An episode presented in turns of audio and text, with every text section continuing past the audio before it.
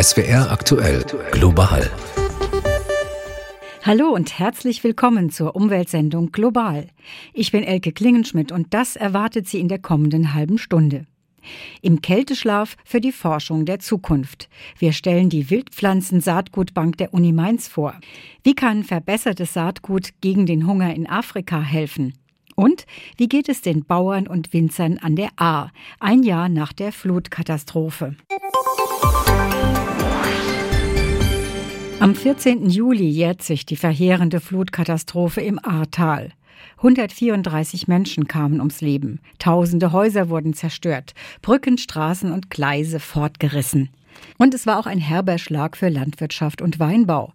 40 Hektar der Weinberge an der Ahr wurden total zerstört, 20 Hektar überflutet. Nur fünf von 65 Weinbaubetrieben blieben ohne Schäden. Auch ein Jahr danach fehlt es noch an allem. Und für die versprochenen Entschädigungen müssen sich die Betroffenen durch einen Dschungel von Anträgen kämpfen. Andreas Krisam berichtet.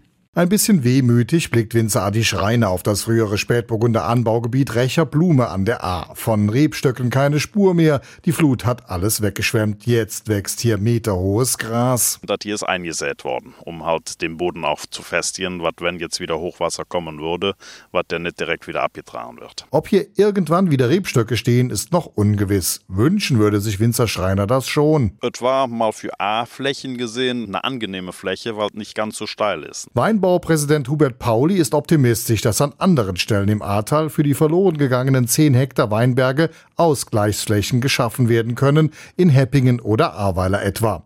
Aber eigentlich ist das nur ein Randthema, denn die Winzer haben viele Probleme. 200 Millionen Euro Schäden sind entstanden an Flächen, Gebäuden und Maschinen. Und auf Hilfe warten sie teilweise bis heute noch.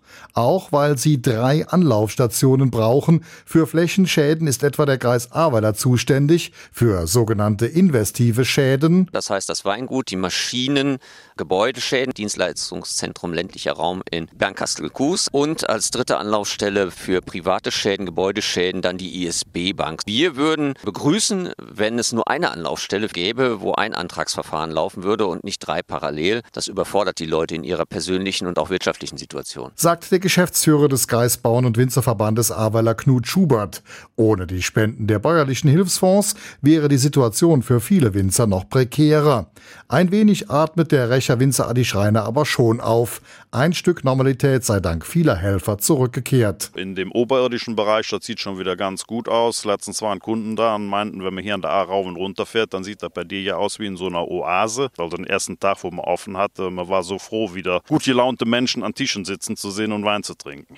Die Weinkunden sind also schon mal zurück an der A, auch wenn der Wiederaufbau noch dauert.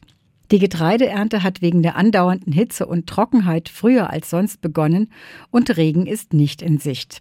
In der Pfalz geht es beim Tabakanbau überhaupt nicht ohne Bewässerung. Auch dort läuft die Ernte schon.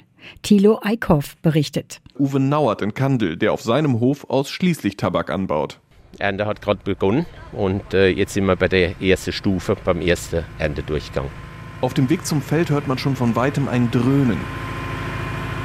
Das ist der Dieselgenerator, der die Bewässerungspumpen antreibt, die bei dieser Ernte schon von Anfang an mitlaufen. Ja, das vom Wetterbericht, was ich jetzt hier lese, ist natürlich schon ein bisschen mit Sorge zu betrachten, weil die Pflanzen stehen jetzt schon ein bisschen unter Stress und der Pflanze fehlt einfach das Wasser und wird dann natürlich auch darunter leiden und Schaden nehmen. Tabakernten ist harte Arbeit. Der Traktor fährt mit einem Anhänger über einen der Blühstreifen durchs Feld, die Erntehelfer schwärmen aus in alle Himmelsrichtungen und ganz wichtig, brechen dann die Blätter ab. Das äh, kommt daher, dass die Tabakpflanze ja unter Spannung voll mit Wasser ist und dann knackt das, wie wenn man einen Stock durchbricht. Wir gehen nicht äh, zum Tabak pflücken, sondern wir gehen zum Tabak brechen. Unter vielem Bücken und in die Knie gehen werden nur die untersten drei Blätter gebrochen und in eine Art Regal gehängt. Und das wird dann wie ein grüner Vorhang von zwei Mann in den Wagen geschoben, damit die Blätter schon mal gut durchlüften können. Und dann geht es wieder zurück auf den Hof. Mit einem großen Holzschuppen sind hier eine ganze Reihe schwerer Türen in die Wand eingelassen. Hier stehen wir jetzt noch an unseren Trockenöfen und da kommt das Erntegut dann vom Feld nach Hause.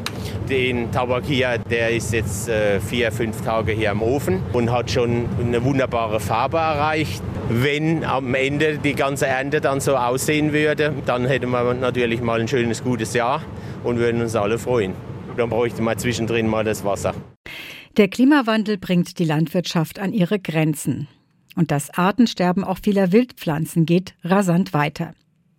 Das Problem ist erkannt und in Deutschland gibt es mittlerweile im Rahmen der nationalen Strategie zur Erhaltung der biologischen Vielfalt auch ein Verbundprojekt zum Schutz gefährdeter Wildpflanzen, abgekürzt WIP. Mit dabei der Botanische Garten der Johannes Gutenberg Universität. Und zwar mit einer neu eingerichteten Saatgutbank für Wildpflanzen. Darin können Samen seltener und gefährdeter Pflanzenarten jahrzehntelang keimfähig gelagert werden. Vor dieser Sendung war ich vor Ort im Botanischen Garten und habe darüber mit Ute Becker gesprochen. Sie hat die Saatgutbank für Wildpflanzen mit aufgebaut. Global. Das Gespräch. Hallo, Frau Becker. Hallo, Frau Klingenschmidt. Der Wildpflanzenschutz liegt Ihnen ja ganz besonders am Herzen und über das Projekt, was Sie da ins Leben gerufen haben, werden wir gleich im Detail noch sprechen. Zunächst möchte ich gern, dass Sie mir sagen, wo stehen wir hier im Botanischen Garten, auf welcher Fläche?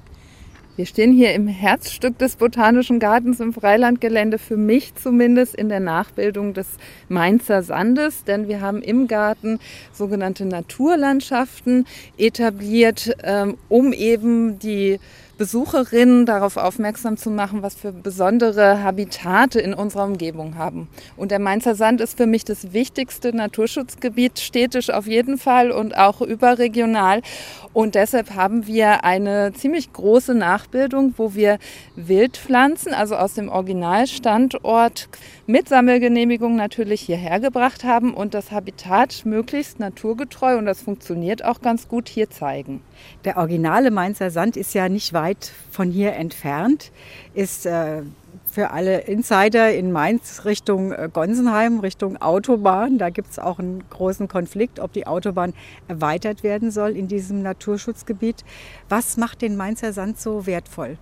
Das Besondere am Mainzer Sand ist, dass wir erstmal den Sandboden dort haben. Der ist von Natur aus quasi, trocknet der ziemlich schnell aus, Sandboden. Und durch die besondere Lage hier, wir sind hier ziemlich wärmebegünstigt, haben wir eine besondere Mischung aus sogenannten mediterranen Pflanzen, die eben ja weiter im Südwesten eigentlich beheimatet sind, aber auch ja sogenannten pannonischen Arten, die weiter im Osten in Steppen beheimatet sind. Und das ist das Besondere. Also hier treffen sich Pflanzen so, wie sie sich an wenigen Standorten auf der Welt treffen, kann man sagen. Ich bin ja hierher gekommen, um mit Ihnen über die Wildpflanzen-Saatgutbank zu sprechen, äh, Frau Becker. Und da sind also auch bedrohte Arten hier vom Mainzer Sand mit drin. In der Saatgutbank ist es so, dass wir derzeit Pflanzen dort einlagern, die wir im Rahmen eines Projektes gesammelt haben, was sich mit den sogenannten Verantwortungsarten Deutschlands beschäftigt. Verantwortungsarten sind nicht unbedingt ganz seltene Arten, aber es sind Arten, für die Deutschland Verantwortung hat, eben weil ein Großteil des Gesamtareals, was es weltweit gibt, in Deutschland vorkommt. Und da haben wir hier im Mainzer Sand, also auch in der Fläche, wo wir sind, drei sogar.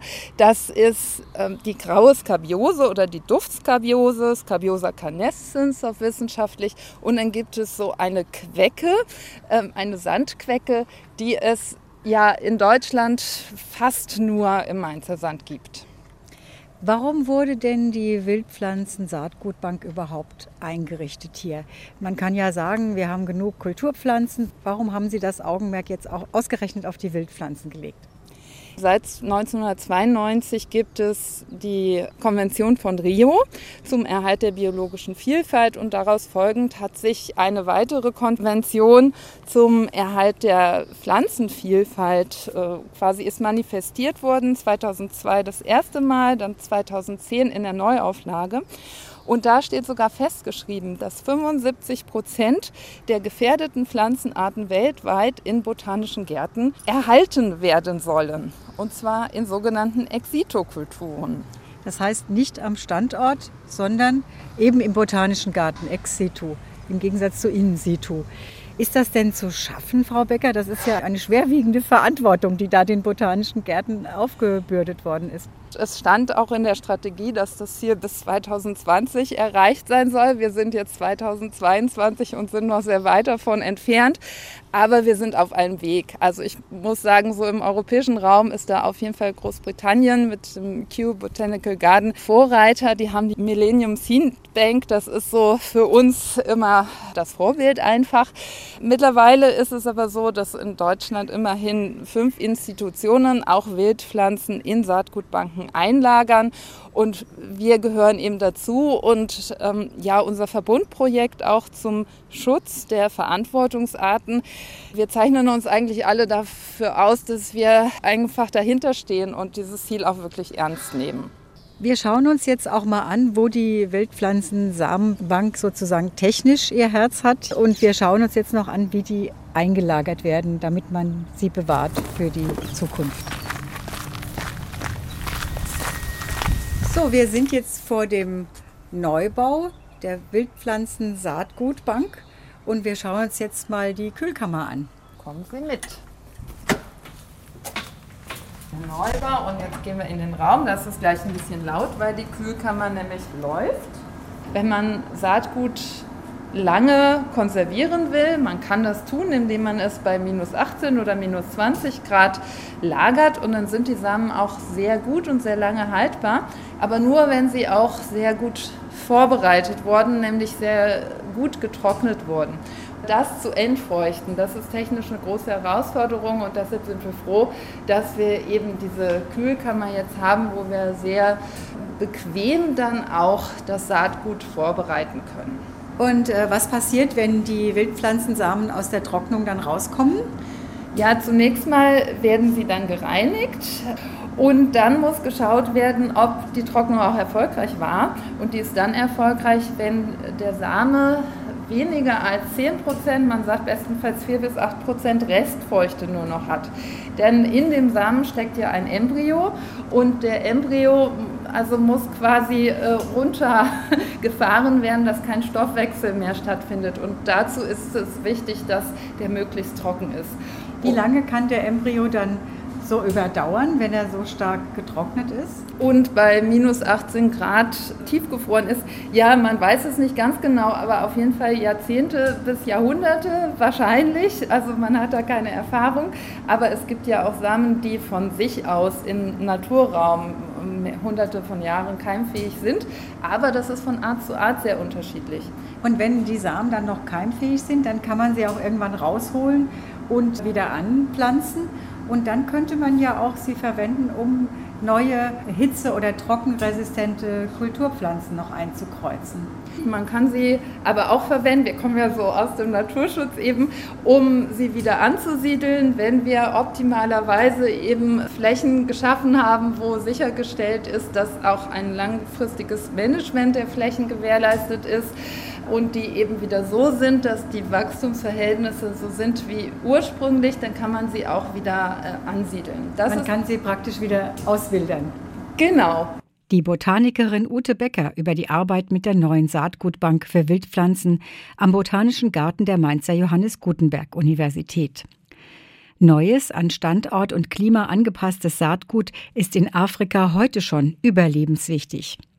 Die NGO World Vision versorgt deshalb in der Region Süddarfur Landwirte im Sudan mit trockenresistentem Saatgut. Die Region ist stark gebeutelt durch eine unsichere politische Zukunft und extreme Wetterlagen. Miriam Staber berichtet. Der sudanesische Landwirt Musa Jibril lebt mit seiner Frau und seinen fünf Kindern in der Region um Darfur, im Südwesten des Sudans. Es ist eine der ärmsten Gegenden des Landes. Und der Klimawandel macht sich hier seit Jahren bemerkbar, erzählt Jibril im Telefoninterview. Unsere Regenzeit ist jetzt viel kürzer und deshalb brauchen wir Saatgut, das dafür geeignet ist und schnell produziert werden kann. Solches klimaresistenteres Saatgut hat der 35-jährige Gibril in den letzten Jahren von der NGO World Vision bekommen, finanziert durch Gelder des Bundesentwicklungsministeriums. Gibril ist einer von rund 3000 sudanesischen Landwirten, die von dem verbesserten Saatgut profitieren. Die neuen Bohnen- und Maissamen haben das Leben seiner Familie verbessert, erzählt er. Das Saatgut, das wir vorher hatten, war nicht hitzebeständig. Die jetzigen Samen sind resistenter und wir können mehr neues Saatgut daraus gewinnen. Gibrils Familie kann sich nun selbst versorgen und auch für die Zukunft vorsorgen. Außerdem gibt er sein Wissen weiter an andere Bauern. Das ist eine Bedingung für die Teilnahme an dem Projekt, denn nur so sei der Effekt nachhaltig, erklärt Maria Namutebi, Projektmanagerin von World Vision im Sudan. Once I am trained and given the wenn ein Landwirt fertig ausgebildet ist und Werkzeuge für klimaresistentere Landwirtschaft bekommen hat, dann hat er die Verantwortung, fünf andere Landwirte zu unterrichten. Und die wiederum unterrichten fünf weitere Landwirte. So geht es immer weiter. Dieses Wissen gehört also nicht dem Landwirt allein, sondern seinem ganzen Dorf. Aber die politische Zukunft des Sudans ist seit dem Militärputsch im Oktober letztes Jahr mehr als unsicher. Außerdem flammen in der Region Süddarfur Darfur immer wieder Kämpfe zwischen rivalisierenden Stämmen auf. Deshalb seien neben der Nothilfe auch mehr langfristigere Fördergelder für die Region nötig, sagt Mariana Motebi von World Vision. Der Großteil unserer Fördergelder, und wir schätzen diese Fördergelder natürlich sehr, aber der Großteil ist Nothilfe und zweckgebunden. Wir dürfen das Geld nicht dafür nutzen, um Resilienzstrukturen aufzubauen. Wir können unsere Förderer also nur aufrufen, sich auch dafür einzusetzen. Trotz der insgesamt schwierigen Lage im Sudan ist das neue Saatgut ein Hoffnungsschimmer für Landwirt Musa Jibril. Er erwartet dadurch für seine Familie eine bessere Zukunft. Inzwischen ist auch sein Sohn in die Landwirtschaft eingestiegen und erfolgreich, erzählt er. Wir waren sehr arm hier. Die neuen Samen sind ertragreicher und helfen uns deshalb sehr. Sie haben unsere Lebensbedingungen sehr verbessert.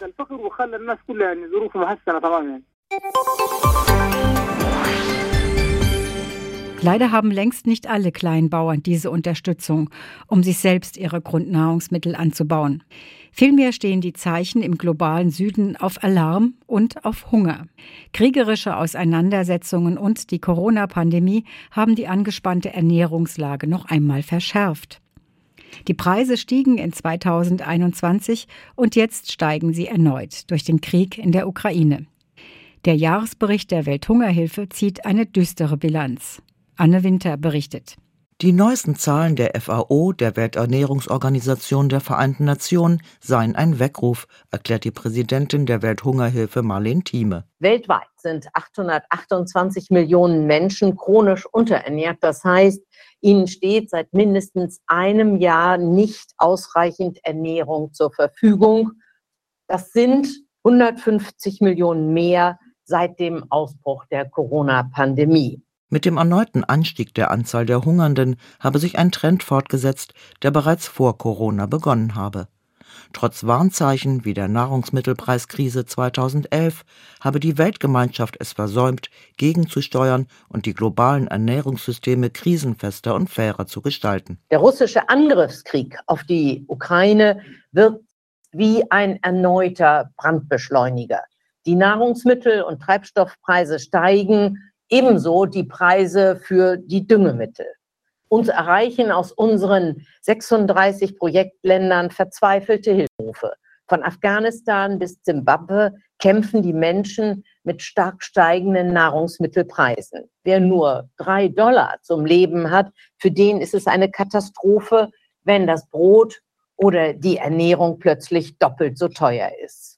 Neben den Folgen der Corona-Pandemie sind die Auswirkungen des Klimawandels eine der Hauptursachen für Hunger und Mangelernährung in vielen Ländern des globalen Südens. Ausbleibender Regen, Hitze und Dürren schmälern die Ernteerträge und führen zu steigenden Preisen. Zugespitzt habe sich die Lage besonders am Horn von Afrika, sagt Marlene Thieme. In Somalia, Kenia und Äthiopien herrscht die schlimmste Dürre seit 40 Jahren. Fast 17 Millionen Menschen wüssten nicht mehr, wie sie sich ernähren sollen. Insbesondere die Viehzüchter in den Tieflandregionen Äthiopiens leiden darunter. Sie haben ihre Tiere als einzige Einkommens- und Proteinquelle. Zwei Millionen Tiere sind dort bereits verendet, zehn Millionen stark geschwächt, denn die Wasserquellen sind vielfach versiegt und die Weideflächen verdorrt. Die Familien haben sich in einem Teufelskreis wiedergefunden. Für die abgelagerten Tiere fallen die Verkaufspreise, während sie gleichzeitig immer mehr für Nahrungsmittel ausgeben müssen. Als weiterer Hungertreiber wirken bewaffnete Konflikte in den Entwicklungs- und Schwellenländern, die die Menschen in die Flucht treiben. Und nicht erst seit dem Angriffskrieg auf die Ukraine sei zu beobachten, dass Hunger dabei bewusst als Waffe eingesetzt werde, sagt der Generalsekretär der Welthungerhilfe Matthias Mogge. Im Südsudan habe die Hilfsorganisation dazu eigene Studien erstellt. Und mussten am Ende feststellen, ja, es stimmt, es gibt es, es wird ganz systematisch eingesetzt, um Menschen wirklich auszuhungern als Teil der Kriegsführung. Auch Putin würde durch die Zerstörung von Infrastruktur Hunger gezielt als Waffe benutzen, kritisiert Marlene Thieme. Angesichts des Krieges führten zudem viele Länder nun keine Nahrungsmittel mehr aus. Das habe global zu einer weiteren Verknappung geführt. Die Präsidentin der Welthungerhilfe begrüßt es, dass die Hungerbekämpfung beim G7-Gipfel ganz oben auf der Agenda stand. Die 4,5 Milliarden US-Dollar, auf die man sich einigte, wären allerdings nicht genug. Bis 2030 würden zusätzliche 14 Milliarden benötigt, damit 500 Millionen Menschen keinen Hunger mehr leiden müssen. Sie haben sich die Tage rund um den französischen Nationalfeiertag auch anders vorgestellt. Tausende Camper nahe der berühmten Dune du Pilat bei Arcachon mussten sich diese Woche vor verheerenden Waldbränden in Sicherheit bringen. Mehr als 1700 Hektar Wald wurden bisher von den Flammen zerstört. Caroline Diller berichtet. Seit 4 Uhr morgens warten sie und ihre Familie in einer Halle in Teste-de-Buche, einer Kleinstadt in der Nähe von Arcachon. Mitten in der Nacht mussten sie ihren Campingplatz verlassen, erzählt Clémence. Ich bin aufgewacht, weil draußen Leute total aufgeregt rumgelaufen sind. Dann kamen meine Eltern und sagten, dass sie den Campingplatz evakuieren müssen. Wir mussten ganz schnell ein paar Sachen zusammensuchen. Das war echt stressig. Euh, euh, Insgesamt rund 6000 Campingurlauber mussten hier, nahe der Dune du Pilat bei Arcachon, in Sicherheit gebracht werden. Nach neuesten Angaben der Feuerwehr haben die Flammen bisher knapp 700 Hektar Pinienwälder zerstört. Die Dune du Pilat ist die höchste Sanddüne Europas und auch bei Urlaubern aus Deutschland beliebt. Das Feuer dort ist aber noch das kleinere von beiden. Bei Londira, rund 40 Kilometer südlich von Bordeaux, haben die Flammen an die 1000 Hektar Pinienwälder zerstört. Bisher. Und die Löscharbeiten an beiden Stellen sind alles andere als einfach. On a des conditions climatiques qui se tendent avec un vent sur zone relativement violent et tournant. Die Wetterbedingungen werden schwieriger mit heftigem Wind, der sich ständig dreht. Hinzu kommt, dass wir hier überall Sandböden haben. Dadurch kommen wir nur sehr langsam voran. Euh, euh. Sagt Mathieu Jomain, Feuerwehrsprecher des Departements. David Anotel vom Nationalen Feuerwehrverband fügt hinzu. Le travail a consisté surtout dans un premier temps à faire de la protection de points sensibles, c'est-à-dire à protéger les habitations ou toute euh, Unsere Arbeit bestand erstmal darin, Häuser und Gebäude vor den Flammen zu schützen. Seit heute früh sind wir auch mit Löschflugzeugen im Einsatz. Mehr als 200 Einsatzkräfte aus anderen Departements unterstützen uns. Die kommen zum Teil auch von weiter weg, aus dem Südosten. Ziel ist, die Ausbreitung des Feuers zu stoppen, die Flammen einzudämmen und es dann zu löschen. Euh, euh, euh. Insgesamt sind aktuell rund 600 Feuerwehrkräfte an beiden Orten im Einsatz. Im im Laufe des Vormittags werden weitere Einsatzkräfte aus dem ganzen Land zur Verstärkung erwartet. Denn unter Kontrolle sind die Brände noch nicht, warnt Mathieu Jomain. Absolument, c'est trop tôt pour en parler. Le feu est toujours en évolution, il n'est pas fixé, il est encore moins maîtrisé. Absolument. Im Gegenteil, das Feuer breite sich noch immer aus. Meteorologen haben für die kommenden Tage für ganz Frankreich eine erneute Hitzewelle angekündigt. Am heißesten soll es dabei unter anderem gerade in der jetzt von Waldbränden betroffenen Gegend rund um Bordeaux werden mit Temperaturen an die 40 Grad. Und damit endet diese Ausgabe des Umweltmagazins Global. Ich bin Elke Klingenschmidt. Ich sage Tschüss und wünsche Ihnen eine gute Zeit.